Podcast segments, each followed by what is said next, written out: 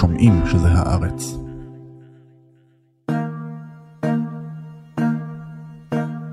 Russia has signed a deal to station tactical nuclear weapons in Belarus. בשבועות האחרונים תוהים לא מעט אנשים בעולם לאן נעלם הדיקטטור האחרון של אירופה.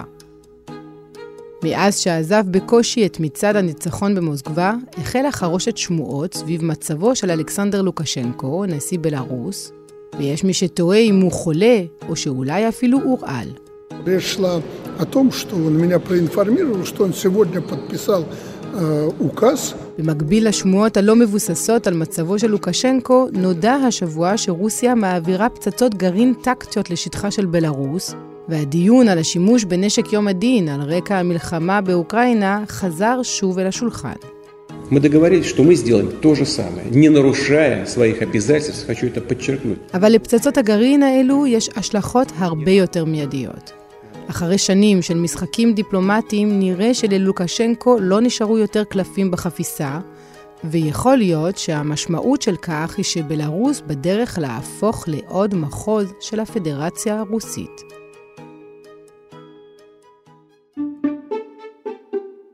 היי, אני עמנואל אלבאס פלפס ואתם מאזינים ומאזינות לחוץ לארץ. בפרק הזה ננסה להבין איך הפך לוקשנקו לדיקטטור ששורד בשלטון כבר 30 שנה, למה הרעיונות שיוצאים מהבירה מינסק יכולים לדחוף את פוטין להשתלט עליה, ומדוע, בניגוד לאוקראינה, הוא לא צפוי להתקל שם בקשיים רבים. שלום לארקדי מיל-מן, ראש תוכנית רוסיה במכון למחקרי ביטחון לאומי ושגריר לשעבר ברוסיה. שלום. בוא נתחיל עם הדיווחים הלא רשמיים, אולי אפילו גובלים בשמועות, על אשפוז של לוקשנקו במוסקבה. מה אנחנו יודעים לומר על כך? אנחנו מסתמכים כרגע על מה שנאמר בתקשורת, על ידי גורמים אופוזיציוניים, שלוקשנקו הרגיש מאוד מאוד לא טוב, והוא אושפז כנראה בבית חולים במוסקבה אחרי פגישה עם פוטין. מה שידוע לנו שבמהלך מצעד הניצחון במוסקבה ב-9 במאי, שלוקשנקו שם גם נוכח, הוא התקשה ללכת, ואף נלקח במכונית מיני כזאת חשמלית, כמו במגרשי גולף, והוא הוסע למכונית שלו, כי הוא ממש התקשה ללכת והרגיש לא טוב. אחר כך הוא נעלם מהציבוריות בכלל. וגם מפגישה עם פוטין. כן, הוא לא נשאר אז במוסקבה לארוחת צהריים החגיגית, ארוחת בוקר כמו שהם קראו לזה, וכעבור כמה ימים הוא כן הופיע בבלרוס, ידעו שהוא מרגיש לא טוב, אחר כך הייתה אפילו איזושהי התבטאות בצורה סרקסטית, שמי שממתין למותי אז הוא יצטרך להמתין הרבה שנים, ככה הוא אמר, ושוב הוא הגיע למוסקבה ושוב הוא נעלם מהמרחב הציבורי. אז לכן אנחנו לא יודעים בוודאות מה שקורה, אבל ייתכן מאוד שבאמת מצבו לא כל כך טוב, והוא עובר איזשהם טיפולים. היו כל מיני שמועות לגבי הרעלתו כביכול, אבל אנחנו באמת לא יכולים להגיד שום דבר על כך. מה שאנחנו כן יודעים לומר, זה שהשבוע שודר ראיון של לוקשנקו בטלוויזיה הרוסית, ושם הוא אומר, מדינות שהצטרפו אלינו, לרוסיה ולבלרוס, יקבלו מאיתנו נשק גרעיני, וזה מצטרף, לדבר אחר שהוא אמר לכלי תקשורת זרים, שראשי נפץ גרעינים טקטיים יועברו משטחה של רוסיה לבלרוס. פוטין הכריז לפני כמה שבועות שעד 1 ביולי, המיקום הזה שלשם יועברו ויוצבו טילים, כרגע זה מאגר מיוחד שמסדרים אותו, משפצים אותו, מכינים אותו, טייסים בלרוסים כרגע נמצאים בתהליכי הדרכה כדי לדעת להטיס מטוסים, שהם אלה שמפעילים את הנשק הגרעיני הטקטי. אנחנו מדברים על פצצות גרעין, שלמעשה הן מוטלות מהמטוסים על השטח של מדינה זו או אחרת. עכשיו, האם זה יקרה ב-1 ביולי? כנראה שזה כן יקרה. יכול להיות שלא ב-1 ביולי, יכול להיות שיותר מאוחר, אנחנו לא יודעים בדיוק איך קצב העבודה שם, כי אין דיווחים בכלל. ולא מדברים בדיוק איפה הם יהיו ממוקמים. אני מניח שמודיעין אמריקאי, מודיעין בריטי, בוודאי ידעו למקם את הפצצות האלה, ולדעת בדיוק ולעשות זיהוי איפה הם נמצאים. אני מניע גם שאותם מאגרים מיוחדים שהיו בתקופה סובייטית, כי על אדמת בלרוסיה היה נשק גרעיני. אז לכן אני מניח שאותם המקומות פשוט יוכשרו מחדש, או שהם כרגע מוכשרים מחדש, כדי להעביר לשם את הנשק הגרעיני. אבל פה הנקודה המעניינת, כי הנשק הגרעיני הזה אחרי התפרקות ברית המועצות, מה שהיה בבלרוס הוא העבר לרוסיה, ומאז בעצם 1990, 91, אין נשק גרעיני רוסי שהוא מחוץ לאדמת רוסיה. אז עד כמה ההסכם הזה, המהלך הזה שקורה בין ולדימיר פוטין לבין אלכסנדר לוקשנקו, הוא מהלך דרמטי. זה ללא ספק מהלך, אני לא יודע להגיד אם הוא דרמטי, אבל הוא בהחלט משמעותי מאוד, כי כן מעבירים נשק גרעיני, זו פרוצדורה לא פשוטה. בכלל, כל הוצאת הנשק הגרעיני מהרפובליקות הסובייטיות, אגב, זה גם באוקראינה היה, זה נמשך כמה שנים, זה לא ממש 91, זה במהלך שנות ה-90, כי היו צריכים להכין גם מקום ברוסיה, זה היה בהחלט תהליך מורכב, מאוד מאוד לא פשוט. עכשיו, העברת נשק בחזרה לשטחה של בלרוס, אולי מבחינה צבאית טקטית, אין לזה כל כך משמעות. אני אסביר מדוע. מכיוון שהנשק הזה, זה למעשה מטוסים שהם מטילים פצצות גרעין על מדינות אלו אחרות. עכשיו, זמן טיסה בין מוסקבה למינסק, סך כל שעה אחת. יש 800 קילומטר. כאשר מבחינה הזאת, אם ימרים מטוס ליד מוסקבה או באיזשהו שטח ברוסיה, כשהמהירויות של המטוסים האלה מגיעים לאלפי קילומטרים בשעה, אין איזה כל כך משמעות, האם זה מטוס ימרים מבחינה צבאית מבלרוס או ממוסקבה. נכון שההתראה היא יותר קצרה, נכון שיש קשיים טכניים בזה למי שעלול לספוג את זה, אבל שוב, זה לא כל כך משנה. משנה פסיכולוגית, ללא ספק, משנה מדינית, תהיה תלות של בלרוס עוד יותר ברוסיה, בוודאי שזה עיתות לארצות המערב, וזה מאוד מעניין. לו פוטין היה באמת רוצה להשתמש בנשק הזה, מעולם לא היו מודיעים שעד 1 ביולי יועבר הנשק לבלרוס. היו פשוט עושים את כל מיני הכנות ומפעילים את זה. עצם ההזמנה הזאת למערב, הנה, עד 1 ביולי יש לכם זמן גם לדבר איתי, ואז אולי נגיע לאיזשהם הסכמות. בהחלט זה עיתות למערב. передали в Беларусь наш известный, очень эффективный комплекс «Искандер». האם מבחינת התזמון צריך לעשות את ההקשר בין זה לבין הדיווחים או התכנונים של מתקפת האביב, מתקפת הנגד של אוקראינה? אנחנו טיפה גולשים מהנושא של בלרוס לנושא של מלחמה ברוסיה-אוקראינה, אבל זה מתבקש מכיוון שבלרוס מעורבת עמוקות בתוך המלחמה הזאת. והפלישה ב-2022 הייתה גם משטחה של בלרוס. אנחנו צריכים לקחת זה בחשבון, שבלרוס בצורה כמעט ישירה מעורבת, כי גם, לדוגמה, כוחות רוסיים כרגע מתאמנים, במהלך חודשים האחרונים מתאמנים על אדמת בלרוס. על ידי קצינים בלרוסים שהם מכינים את החיילים הרוסיים שגויסו לצבא, והם אומרים שם כל ההדרכה הזאת, זה בלרוס מעורבת. עכשיו, איפה כאן הבעיה גם עם הנשק הגרעיני והצבתו על אדמת בלרוס?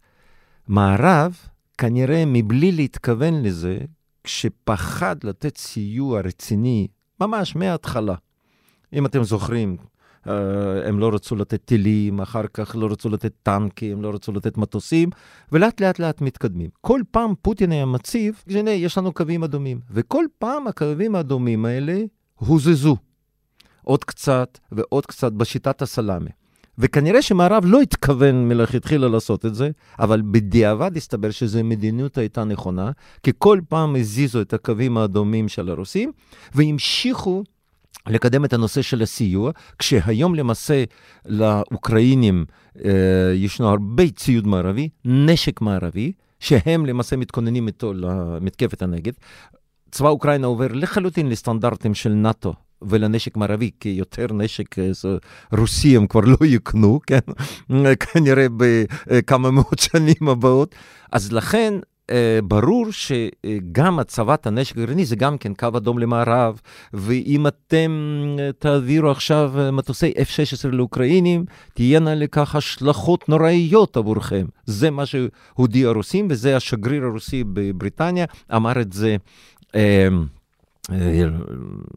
של שום, אני חושב, או אתמול, הוא אמר את זה בראיון ל-BBC, הוא אמר, כן, זה פשוט תהיין השלכות קטסטרופליות עבור המערב. ושוב, הוזזו קווים אדומים.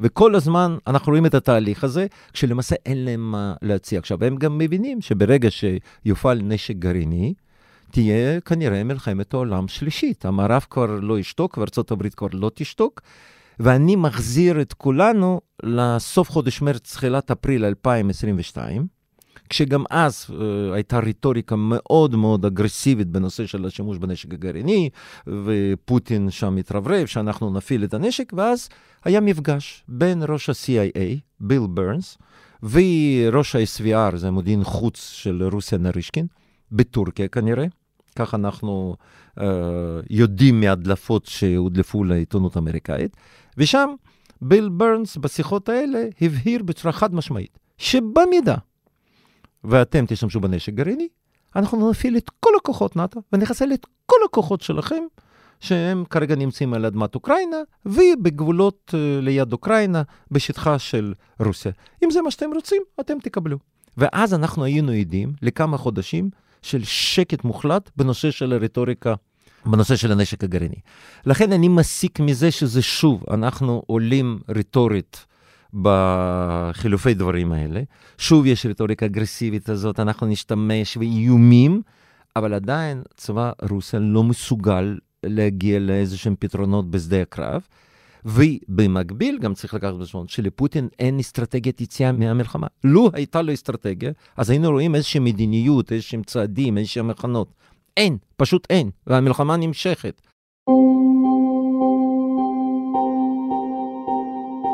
Дорогие соотечественники, в этот торжественный день президент дает клятву на верность Отечеству и народу с особым чувством. אלכסנדר לוקשנקו נולד בשנות ה-50 לאם חד-הורית, עניין נדיר ויוצא דופן באותה התקופה, מה שהפך אותו למושא ללעג בשנותיו בבית הספר. בזמן לימודיו וכן במהלך שירותו הצבאי, מילא תפקידים שונים במפלגה הקומוניסטית, וב-1990 נבחר לפרלמנט. ב-1991 הכריזה בלרוס על עצמאות, כשלוקשנקו הוא חבר הפרלמנט היחיד שהצביע נגד התנתקות מברית המועצות.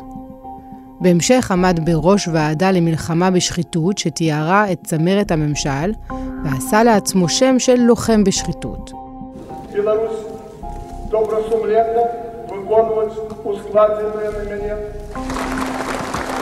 באותה תקופה המצב הכלכלי והחברתי בבלרוס היה גרוע, ולוקשנקו, שהבטיח להביא לארצו יציבות, נבחר ב-1994 לנשיא. לאחר היבחרו הוא השתלט על כלי התקשורת במדינה, וב-1996 שינה את החוקה והפך למעשה לשליט יחיד. בשנת 2004 הוא שינה פעם נוספת את החוקה כדי להסיר את המגבלות על המשך כהונתו. במהלך השנים נבחר לוקשנקו לכהונות נוספות, כשבכל פעם עולות טענות קשות לזיוף התוצאות.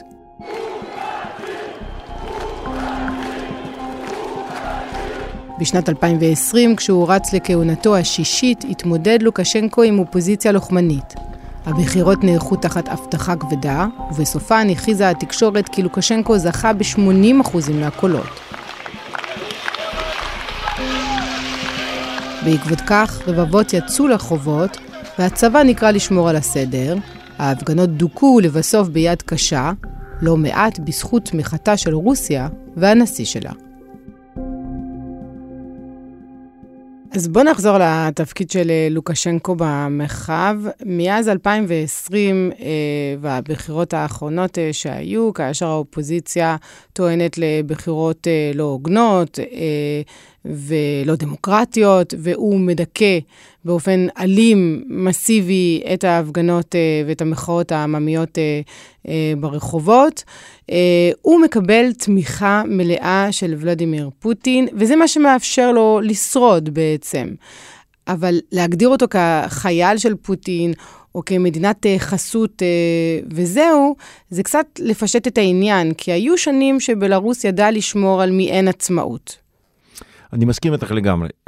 לוקשנקו הוא קודם כל נמצא בשלטון מ-1994. הוא כבר כמעט 30 שנה, הוא למעשה, אני חושב, השליט היחידי באירופה, שעומד ככה ברשות מדינתו, ואף אחד לא מסוגל להחליף אותו. הוא במהלך השנים האלה ניהל איזושהי מדיניות בין רוסיה למערב, הוא שיחק על הסכסוכים בין רוסיה למערב, למדינות אירופה. הוא ידע איכשהו לנווט ולא לגמרי להיות תלוי ברוסיה. הוא ידע לפעמים להציב אפילו אולטימטומים לרוסים. הוא כן שמר, וזה דבר שהוא מעניין, הוא כן שמר על עצמאותה של בלרוס, ולא הפך אותה לגמרי אחד המחוזות של רוסיה, מה שכנראה אי שם במסדרונות קרמלין חשבו להפוך לחלוטין את בלרוס כאחד המחוזות וסובייקטים של הפדרציה הרוסית, לצרף אותם ובזה לסיים עניין. ואנחנו חייבים לא לשכוח שבסוף 1999, בדצמבר 1999, נחתם הסכם מדינת הברית בין רוסיה לבלרוס, שכביכול זה שתי מדינות שהן מדינות ברית, והן מנהלות איזשהם חיים משותפים. עכשיו, עוד דבר אחד מעניין, שזה גם כן אחד המגמות המעניינות. לוקשנקו לא אפשר לאוליגרכים רוסים להשתלט על כלכלת בלרוס. שם אין אוליגרכים רוסים. זה דבר מאוד מעניין. באוקראינה ניסו, במדינות אחרות כן ניסו, בקזחסטן, בכל מיני מקומות. בבלרוס לא. הוא לא אפשר להם להשתלט על כלכלת בלרוס, שהיא אגב תלויה מאוד ברוסיה, והיא באמת מנוהלת, זה לא ממש שוק חופשי, זה גם כן דבר מיוחד בפני עצמו. למה לא? למה היה לו חשוב לחסום את ההתמקמות של... כי כך הוא שמר על שלטונו. כן, בתפיסתו, תראו, אם אפשר להגיד, הוא תוצר של השיטה הסובייטית. זה צריך לקחת בחשבון. והיסטורית ותרבותית, הוא חלק של... זה נכון שהוא יודע שפה בלרוסית, ונכון שהוא מדבר אפילו עם מבטא קצת בלרוסי, יש לו כל מיני... פונטית, לפעמים יש לו כל מיני כאלה דברים, יש בדיחות כמובן בנושא הזה, אבל הוא בהחלט תוצר של התרבות הסובייטית, של המשטר הסובייטי. עכשיו, כאן צריך לציין שהרבה אנשים צעירים בבלרוס, הם דווקא, היום יש להם את הזהות הבלרוסית, הם לא רוצים להיות חלק של רוסיה, וגם זו מדינה שבה חיים בערך אותה אוכלוסייה כמו בישראל, 9.4 מיליון תושבים, זה בערך דומה למספרים אצלנו, ובלרוסים הם סביב קצת פחות מ-8 מיליון, והרוסים הם בסביבות 700-800 אלף. זאת אומרת, יש כבר איזושהי זהות בלרוסית, והאנשים האלה באמת מעוניינים לשמר את זה. שזה שפה בלרוסית, זה תרבות בלרוסית. זה לאומיות בלרוסית אפילו. כן, זה באיזושהי צורה זה לאומיות בלרוסית, וצריך לקחת בחשבון, להבדיל מאוקראינה, שתמיד היו שאיפות של העם האוקראינים לעצמאות, כן? פוטין מנסה כל הזמן לשלול את זה. זה דבר מעניין שאנחנו יכולים כאן לעשות איזושהי השוואה מעניינת כזאת. האוקראינים כל הזמן נלחמו לעצמאות שלהם. זה עם שכל הזמן רצה לבחור בחופש, במהלך המאות ה-16 ו-17 ו-18, ולמרות הברית בין האוקראינים שנחתמה עם הרוסים, במהלך מאה ה-19 ובמהלך מאה ה-20, תמיד היו כל מיני ניסיונות בכל מיני חלקים של אוקראינה להקים מדינה עצמאית. אצל בלרוסים זה לא היה. היה פרק זמן מאוד מאוד קצר אחרי מהפכת אוקטובר, כשהאימפריה הרוסית נפלה ונעלמה, ואז היה פרק קצר מאוד של איזה כמה חודשים שהם היו עצמאיים, אבל זה לא עשה, נגיד זה ככה, זה לא התביע איזושהי חותם על התהליכים היסטוריים בלרוסים. אבל עכשיו, דווקא, כשהם כבר חיים 30 שנה פלוס כמדינה עצמאית, ודווקא לוקשנקו כדיקטטור, שהיה כנראה כדי לשרוד, אגב, בעתיד אנחנו נחזור לזה בעוד כמה משפטים, הוא כן יצטרך את התמיכה של רוסיה כנראה לשרוד. הוא עדיין שמר על עצמאות, וזה דווקא גרם לאיזושהי זהות אצל דור הצעיר, לשמור על הזהות הבלרוסית, מה שלא היה. להבדיל מאוקראינים שתמיד בחרו ותמיד יצאו לכיכרות ותמיד רצו את עצמאותם. As I once said, no one has a relationship as close as the presidents of Belarus and the president of Russia. Lately, our relationship has not only intensified and become stronger, but we also have absolute trust in each other. That's why we practically don't have any problems. הדרך שלו לשמור על עצמאות הייתה לשתף פעולה עם רוסיה, שכפי שציינת, שתי המדינות חתמו ב-99 על הסכם שיתוף פעולה כלכלי, אסטרטגי, רחב מאוד. ומהצד השני, גם כאשר הוא צריך לשתף פעולה עם אירופה וגם עם סין, שהייתה יכולה להיות עוד נתיב בשבילו. ועכשיו, מאז 2020, האם בשלוש שנים האחרונות הוא המשיך עד פרוץ המלחמה לשחק ככה ולרקוד בכל החתונות, או שכבר אז היה ברור פחות. שהוא פשוט האיש של פוטין ונגמר הסיפור? פחות, כי בדיוק המרווח התמרון שלו הצטמצם מאוד. אני אתן איזושהי דוגמה שמאוד מעניינת. כשמערב הטיל סנקציות על רוסיה, אחרי פלישת רוסיה לחצי האי קרים, בלרוס היוותה מין כזה האב שדרכה הועברו הרבה סחורות משם למוסקבה, סחורות מערביות. למעשה סחורות הגיעו לבלרוס, ואז הם עברו איזשהו תהליך של שינוי שינוי מדבקה. שינוי מדבקה, לייבל, שינוי את הלייבל, ואז זה הגיע למוסקבה, פתאום גבינת פרמזן הגיעה כתוצרת בלרוס, כן? משהו כזה, וזה באמת היה כך, אני בעצמי ראיתי את זה בחנויות במוסקבה, איך המוצרים האלה היו, כן?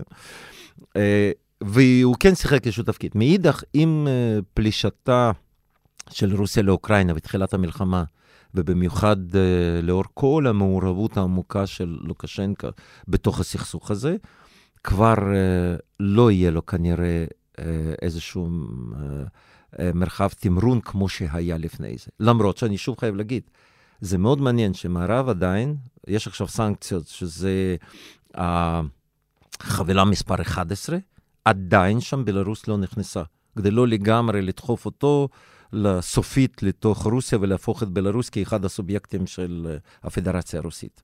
אז גם זה צריך לקחת בחשבון. אבל מרחב התמרון הצטמצם מאוד. הוא הצטמצם עד כדי כך שיש דיווחים על אפשרות של מערכת מיסוי משותפת ועוד כל מיני מהלכים, כן. שבאמת יהפכו את שתי המדינות כמעט למדינה אחת. עד כמה אתה רואה את האפשרות הזאת ריאלית? תראי, זה קצת קשה להגיד שזה לגמרי להפוך אותם, כי תראי, על פי ההסכם הזה היה אמור אפילו להיות הפרלמנט המשותף על שני בתים, והייתה אמורה להיות המועצה הלאומית ששם היו צריכים להיות. כל זה כתוב, ויש מפת דרכים. בהסכם של 99? בהסכם של 99, והיו כל מיני הסכמים נוספים, והתרחבו והכל, ועדיין זה נכון שזה יחסים קרובים מאוד, ונכון שבלרוס מבחינה כלכלית היא פשוט זקוקה לרוסיה, כי גם כל הנושא של הספקת גז, הנושא של הספקת נפט, אנרגיה כמובן, ולוקשנקה קיבל במחירים מיוחדים את המוצרים האלה, ופוטין איים אפילו, זה היה 2019, כשאפילו היה מפגש ביניהם שהסתיים ממש בכישלון, כאשר פוטין בפירוש איים עליו שהוא יותר לא יעביר נפט וגז לבלרוס, ואז תעשייה בלרוסית פשוט הייתה נעצרת, וזה היה אסון. ועם כל זה, מצד אחד, הוא מאוד מאוד רוצה להיות חלק של רוסיה, ומאוד מאוד, תראו, כמות הפגישות שנערכו בינו לבין פוטין, זה ממש, זה עשרות פגישות, וכל הזמן הם נפגשים, וכל הזמן טס למוסקו, וכל הזמן הוא נפגש, ומנסה לקדם כל מיני עניינים. מאידך, הוא עדיין רוצה לשמור על איזושהי עצמאות, ומדי פעם הוא מוציא איזו אמירה כזאת שלמעשה הורסת את כל מה שנעשה לפני זה. אבל שוב, תחושתי היא שעם כניסתו ובאמת מעורבותו בתוך המלחמה, הוא לא משאיר לעצמו ברירה, והוא יצטרך באמת ללכת ולבצע את כל מה שפוטין יגיד לו, ועכשיו עם העברת נשק גרעיני אז בכלל, הוא מכניס את עצמו לצרה. Ну вот Петр I Северную войну, 21 год вел. Казалось бы, там воевал со Швецией, что-то отторгал. Ничего не отторгал. ההתבטאויות של פוטין ביחס לבלרוס בעבר דומות להתבטאויות שלו ביחס לאוקראינה. הוא אמר פעם על בלרוס שהיא מדינה מלאכותית, כלומר הוא באמת רואה אותה כהמשך של האימפריה הרוסית. האם פוטין יחליט או יאמר, והאם אתה חושב שיש לו אינטרס לעשות דבר כזה, שכן, הוא רוצה את בלרוס כאחד המחוזות של האימפריה הרוסית, האם לוקשנקו יש לו עוד איזה קלף שבו הוא יכול לשחק כדי להתנגד למהלך כזה? לא, הקלפים כמעט ונגמרים, חבילת הקלפים האלה כבר זהו, הוא פיזר את מה שהוא היה יכול. אין ג'וקר. אין כבר ג'וקר, ויכול להיות שהוא עוד ימציא משהו, אבל קשה לי לראות שהוא ממציא משהו, ויש כאן איזושהי נקודה מאוד חשובה. איך, אני באמת מסכים איתך שמבחינת הפוטין ותפיסתו, בלרוסיה אף פעם לא הייתה עצמאית, זה חלק של העם הרוסי, ובכלל העם הרוסי, בלרוסי, רוסים, כולם רוסים, ובזה מסתיים העניין. זה הכי קל גם לעשות, ונרטיב שהוא הכי קליט. מה גם שבבלרוס באמת, אם את תלכי ברחובות, אז כמעט ולא מדברים בלרוסית, מדברים רוסית, כן? להבדיל היום באוקראינה, שמי שגם דיברו רוסית עוברים לאוקראינית, כן? אבל זה מלחמה, זה מתחים שונים. כאן, מה שמפריע לפוטין, ומה שהפחיד את פוטין, זה בהחלט את כל הנושא של המחאות שהיו אחרי הבחירות ב-2020, בתחילת ה-2021, והרוסים סייעו ללוקשנקו לדכא את כל המחאות האלה. אז צריך לקחת את זה בחשבון גם. וכל הזליגה הזאת של הרעיונות, של המחאות לתוך רוסיה, זה מה שמפחיד את פוטין. בכלל, צריך להבין, תראו, למשטרים אוטוריטריים, בדיוק, כמו שנגיד היום בלרוס או רוסיה, קודם כל האידיאולוגיה שלהם והמטרה שלהם זה לשמר את המשטר. זה לא לעשות משהו טוב לאזרחים. זה הישרדות פר אקסלנס. חייבים לשמור, חייבים להישאר, כי זה מה שמניע אותם וזה מה שיש. עכשיו, מישהו עשה איזושהי בדיקה, אחד האופוזיציונרים בבלרוס, אז הוא טען שלמעשה השלטון מושתת על איזה 1,000,000 אנשים שהם קשורים בכל מיני כוחות הביטחון, שהם קשורים בכל מיני ארגונים מיניסטריונים, משרדי ממשלה וכולי וכולי וכולי, בירוקרטיה, זה 1,000,000 אנשים. 1,000,000 אנשים האלה הם לא יוותרו כל כך מהר על השלטון. שמחזיקים את המדינה ואת המשטר הקיים. כן, זה בערך 10% של זה הרבה. זה הרבה מאוד. הם לא יוותרו כל כך. גם ברוסיה אותו דבר הם לא יוותרו.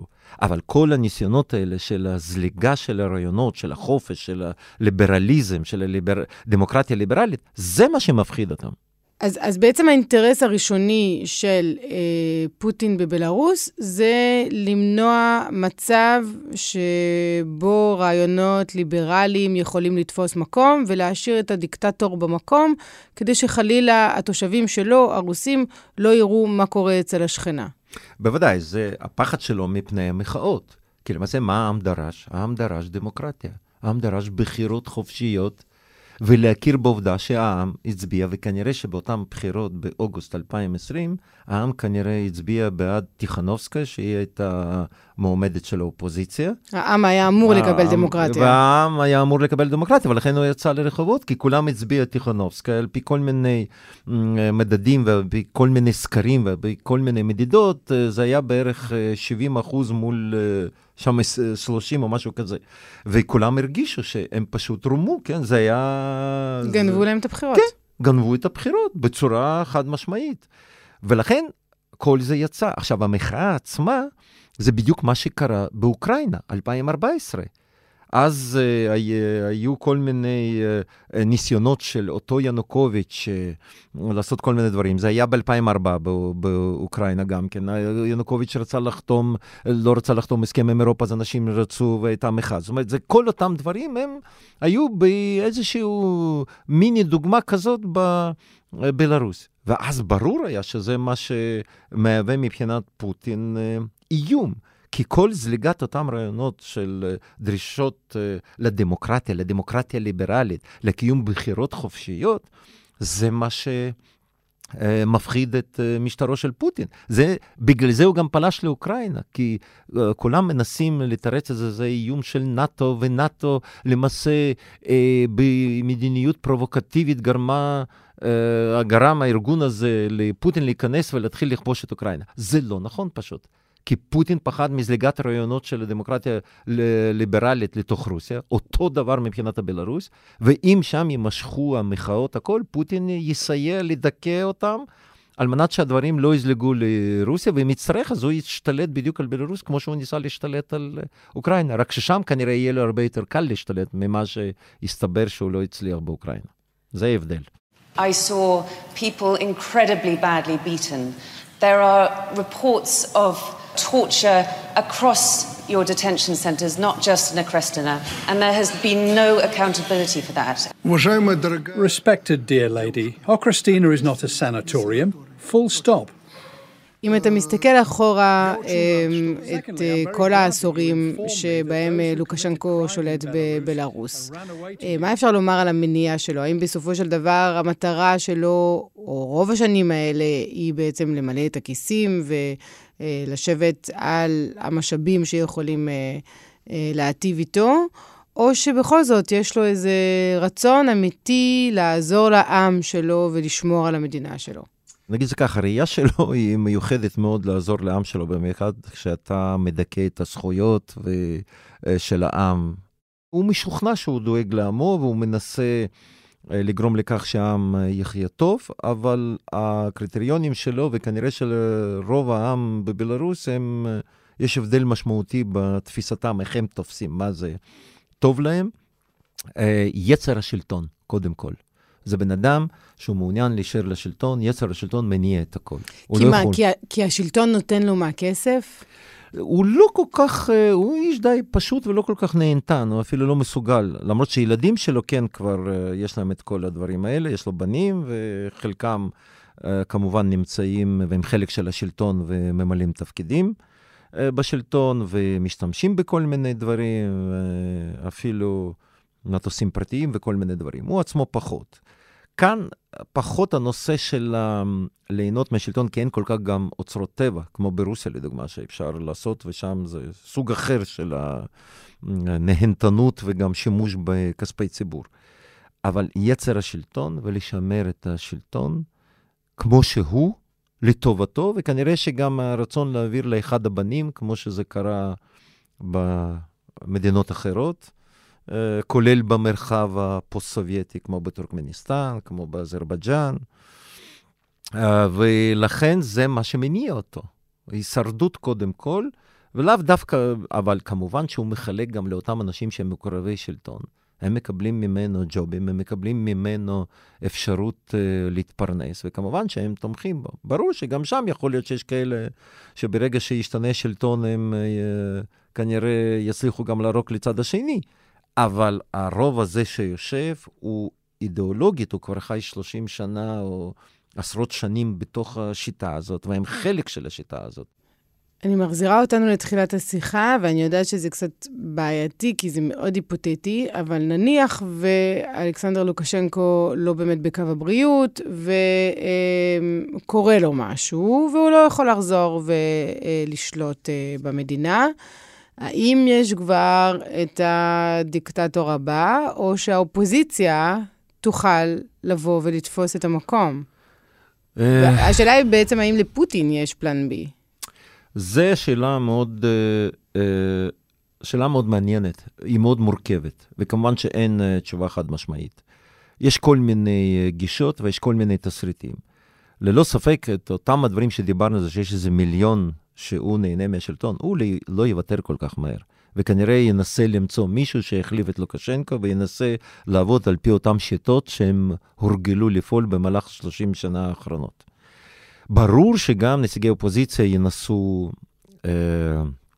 לצאת ולארגן מחאות, ובוודאי שעם לא יישב ולא ישתוק, וזאת תהיה הזדמנות שוב לנסות ולדרוש את זכויותיהם, ולכן ברור שכאן יהיה איזשהו מאבק, אבל להגיד שזה פתאום בלרוס תהפוך למדינה דמוקרטית, לא, אני לא חושב. אותו דבר גם ברוסיה. אם מחר משהו קורה לפוטין תיאורטית, לא בטוח שפתאום רוסיה תהפוך בין לילה למדינה דמוקרטית, כי גם כל המחאות דוקו בצורה מאוד מאוד משמעותית ברוסיה. היום אין מחאה ברוסיה, פשוט אין, היא לא קיימת. אם אכן לוקשנקו כבר לא בראש המדינה, האם זאת ההזדמנות של פוטין לתפוס פיקוד בפועל? גם, זה אחד התסריטים. זאת אומרת, אם אנחנו על השולחן, כשאנחנו מנסים להרכיב את הפאזל הזה, כן? אין לנו תמונה מדויקת בראש, כן? כל אחד מדמיין לעצמו, ואנחנו מנסים איכשהו את הפאזל הזה להרכיב, בהחלט זה אחד התסריטים. זה יהיה, וגם, אגב, גם מערב יצטרך לתמוך ברצונו של העם הבלרוס ללכת לכיוון של דמוקרטיה. גם הם יצטרכו לעשות משהו, גם הם יצטרכו להשפיע. כאן יהיה מאבק על איזושהי מדינה שהיא, מבחינת שטחה זה איזה מקום 13-14 באירופה, 9.5 מיליון תושבים, כמעט 9.5 מיליון תושבים, וזה לא כל כך פשוט, וזה במרכז אירופה.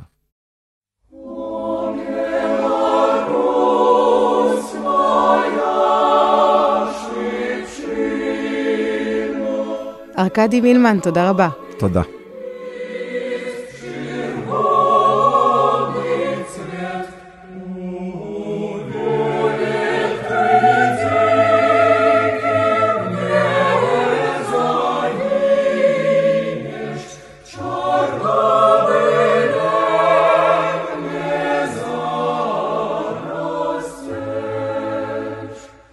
עד כאן הפרק הזה של חוץ לארץ, תודה רבה על ההאזנה. אנחנו נמצאים כל הזמן באתר ובאפליקציה של עיתון הארץ ובכל אחת מהפלטפורמות שבהן אתם מאזינים לפודקאסטים. תודה רבה לאסף פרידמן, לאמיר פקטור, לאברי רוזנצבי, לרוי סמיוני, אני עמנואל אלבאס פלפס, נשתמע בשבוע הבא.